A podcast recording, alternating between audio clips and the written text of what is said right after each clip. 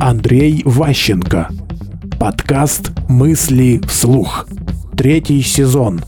Бомба замедленного действия. Значит, смотрите, есть такое понятие «прощать». Если вы кого-то простили, значит, вы его судили. Раз судили, но простили, значит, не наказали, но не забыли. Женщины обожают нас прощать, а потом наказывать сразу за все. Соответственно, когда вы с кем-то долго общаетесь, но не забываете, что было плохого между вами, какой-то момент времени настанет такой момент, когда вас осудят сразу за все.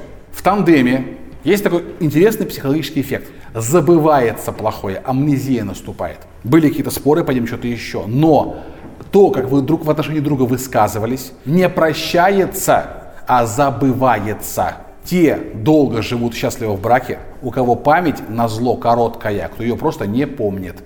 Если вы способны это просто забыть, не простить, а забыть, вы способны взаимодействовать и заниматься конструктивом долгое время. Если вы все время копите, прощаете, это как бомба, в которую в себе заливает тротил и в конце концов взорвется. Поэтому не рекомендую прощать, рекомендую забывать. Мысли вслух. Слушайте новые выпуски и ищите аудиокниги Андрея Ващенко на Литресе.